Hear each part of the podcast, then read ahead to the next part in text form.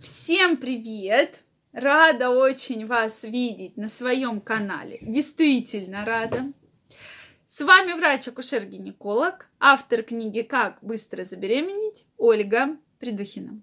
Это видео я хочу посвятить теме «Мой муж импотент. Что делать?»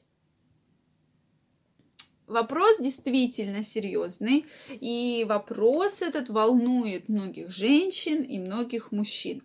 Давайте сегодня разберемся, что же такое импотенция и что с этим можно сделать.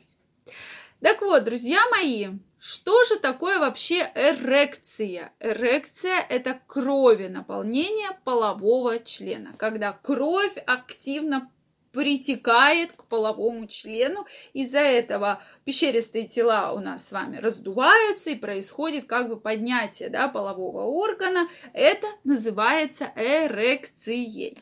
Соответственно, какие могут быть проблемы с эрекцией? Их три. Три проблемы. Первая проблема, когда эрекции вообще нет. Вторая проблема, когда эрекция есть, но она настолько начинает слабеть, что половой контакт не закончить до конца.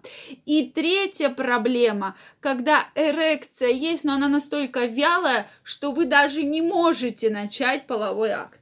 То есть три проблемы эрекции.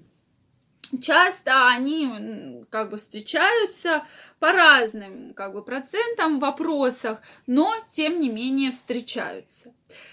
Действительно, для женщины и для самого мужчины и для целой семьи это проблема. Проблема, которую нужно, конечно, решать э, и нужно с этим, ну, как-то вот принимать какие-то вот действия. Что же нужно делать? Ну, во-первых, как можно вообще понять, есть ли у вас такая проблема? То есть диагноз, в принципе, вы можете поставить самостоятельно. В норме, в норме утренняя эрекция у всех должна быть. Это считается физиологически, и это считается нормой. Даже фазу быстрого сна, когда вы активно видите сны, вот такие красивые сны, что как будто это реальность, вот в эти моменты также может быть эрекция, и в утренние часы после пробуждения. То есть это является нормой. Если у вас этой эрекции нет, это уже признак, что нужно обратиться к врачу, потому что что-то не так. Соответственно, где-то примерно у 50% мужчин после 50 лет действительно есть проблемы с эрекцией. Почему же это бывает? Очень часто мы спрашиваем, почему же такие проблемы встречаются. Ну, первая проблема, основная, так как у нас э, у артерии, которая идет к половому члену, диаметр артерии не такой большой, поэтому могут образовываться тромбы. Соответственно, они образовываются и в бедренной могут вене, да, и в полой вене, то есть, но поскольку диаметр артерии, да, которая идет к половому члену, она настолько небольшой, так как она полностью тромб перекрывает полностью движение крови к половому члену. Из-за этого кровь не попадает, из-за этого случается проблема с эрекцией, да, которой нет. Или она очень слабая.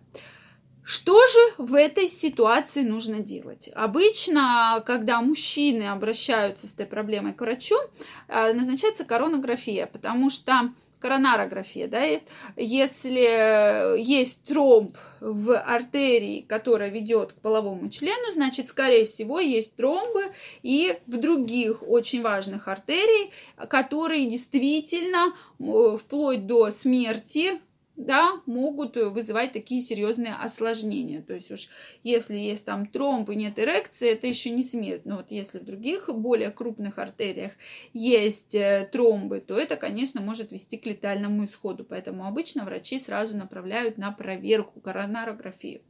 Следующее – это обязательно сдать кровь на холестерин, так как повышенное образование, значит, тромбов – Значит, есть холестериновые, повышен холестерин, есть холестериновые бляшки, которые нужно проверить кровь и, соответственно, начинать принимать препараты, статины, препараты аспирина по назначению врача. Я не даю вам сейчас рекомендацию, что все пьем.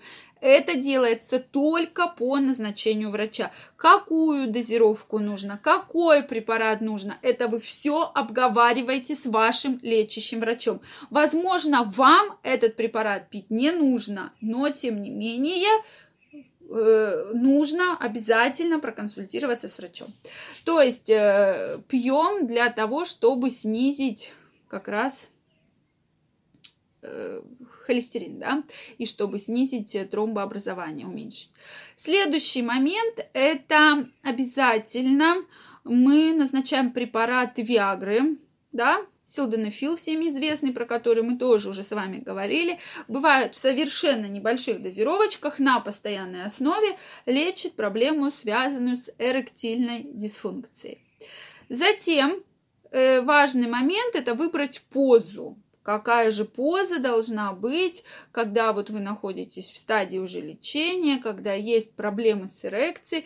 Поза должна быть обязательно сидя у мужчины. То есть мужчина садится, да, спина должна быть вертикально, ноги вертикально, женщина садится сверху, потому что вот эта поза, этот угол способствует наибольшему крови наполнению полового органа и, соответственно, позволяет мужчине вступить в половой акт. Это действительно очень важно, эта проблема действительно очень важна, но у многих она вызывает там какие-то там смех или какие-то эмоций, но я считаю, здесь э, это недопустимо, безусловно, так как многие мужчины страдают этой проблемой, и все-таки женщины должны учитывать этот факт, то есть не как-то там, что ты там не можешь, или там еще какие-то вещи говорить, а наоборот помогать своему мужчине в решении данной проблемы. Почему я на своем канале и делаю похожие темы видео, разбираю, чтобы женщины понимали, что это действительно проблема, проблема серьезная, серьезная, и мужчина очень страдает от этой проблемы. Он действительно сильно страдает. И поэтому наша задача ему в этом помочь, а не окончательно его там как-то осуждать, обвинять и так далее. Поэтому, друзья мои, если проблема есть, обязательно обращайтесь за помощью. То есть тянуть и ждать не надо.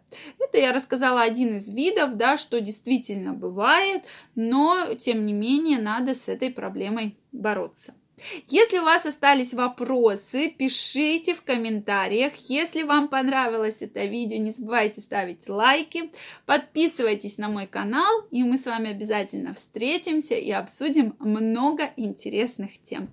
На сегодня все. Пока-пока.